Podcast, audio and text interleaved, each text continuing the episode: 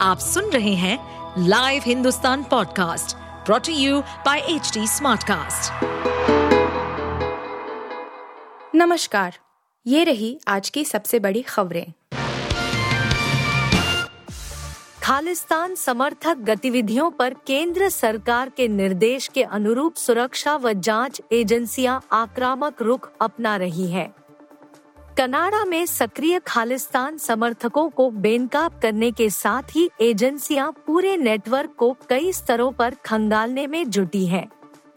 एक तरफ़ एनआईए की जाँच टीम सक्रियता के साथ खालिस्तान समर्थकों की कुंडली खंगाल रही है वहीं वित्तीय स्रोतों पर नकेल कसने और खालिस्तान से जुड़े संगठनों की फंडिंग पर प्रहार के लिए फाइनेंशियल इंटेलिजेंस यूनिट आईबी सहित अन्य एजेंसियाँ सक्रिय हो गई है।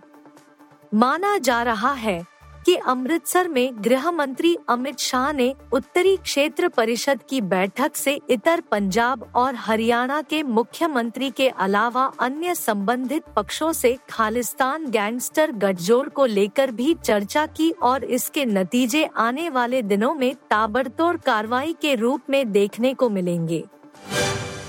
भारत का विधि आयोग देश में एक साथ चुनाव कराने की सिफारिश करते हुए एक रिपोर्ट पेश करने के लिए तैयार है। इंडियन एक्सप्रेस की एक रिपोर्ट के मुताबिक, आयोग 2024 और 2029 के बीच एक साथ चुनाव कराने के लिए एक अस्थायी समय सीमा तय कर सकता है। बाईसवें विधि आयोग की रिपोर्ट कानून मंत्रालय को सौंपी जाएगी। आपको बता दें कि सरकार द्वारा राष्ट्रीय हित का हवाला देते हुए लोकसभा, विधानसभाओं नगर पालिकाओं और पंचायतों के चुनाव एक साथ कराने के लिए पूर्व राष्ट्रपति रामनाथ कोविंद की अध्यक्षता में एक उच्च स्तरीय समिति गठित की गई है। भारत ने चीन के हांगझो में जारी एशियाई खेलों में अब तक अच्छा प्रदर्शन किया है। पहले तीन दिन के खेलों में भारत ने चौदह मेडल हासिल किए हैं, जिनमें तीन गोल्ड, चार सिल्वर और सात ब्रॉन्ज मेडल शामिल हैं।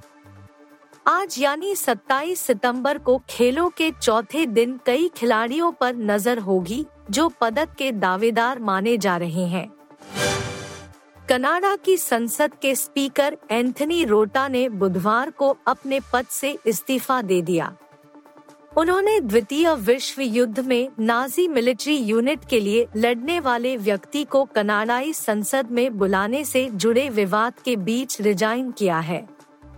बीते शुक्रवार को यूक्रेन के राष्ट्रपति वलोडिमिर जेलेंस्की ने हाउस ऑफ़ कॉमन्स में भाषण दिया था। जेलेंस्की की स्पीच के ठीक बाद स्पीकर रोटा ने उनकी ओर ध्यान दिलाया तो कनाडाई सांसदों ने अट्ठानवे वर्षीय यारोस्लाव हुंका का खड़े होकर स्वागत किया। रोटा ने हुंका को युद्ध नायक के तौर पर पेश किया, जो प्रथम यूक्रेनी डिवीज़न के लिए लड़ा था। जवान फ़िल्म को एक और जहाँ अधिकतर क्रिटिक्स ने पसंद किया तो दूसरी ओर फ़िल्म को तगड़ी माउथ पब्लिसिटी का भी फ़ायदा मिला, जिसका नतीजा बॉक्स ऑफ़िस पर देखने को मिला। जवान एक मसाला फ़िल्म है, जिसमें शाहरुख खान के डबल रोल का तड़का है। वहीं विजय सेतुप्ती और नयनतारा ने इसमें सोने पे सुहागा का काम किया। जवान ने घरेलू बॉक्स ऑफ़िस पर कमाई के सभी रिकॉर्ड्स तोड़ दिए हैं और अब भी सिनेमाघरों में टिकी है। उम्मीद है कि फ़िल्म जल्द ही 600 करोड़ का आंकड़ा छू लेगी। शाहरुख खान की जवान घरेलू बॉक्स ऑफ़िस पर सबसे अधिक कमाई वाली फ़िल्म बन गई है। फ़िल्म ने 19 दिनों में कुल पाँच सौ छियासठ करोड़ रुपए का कलेक्शन किया है।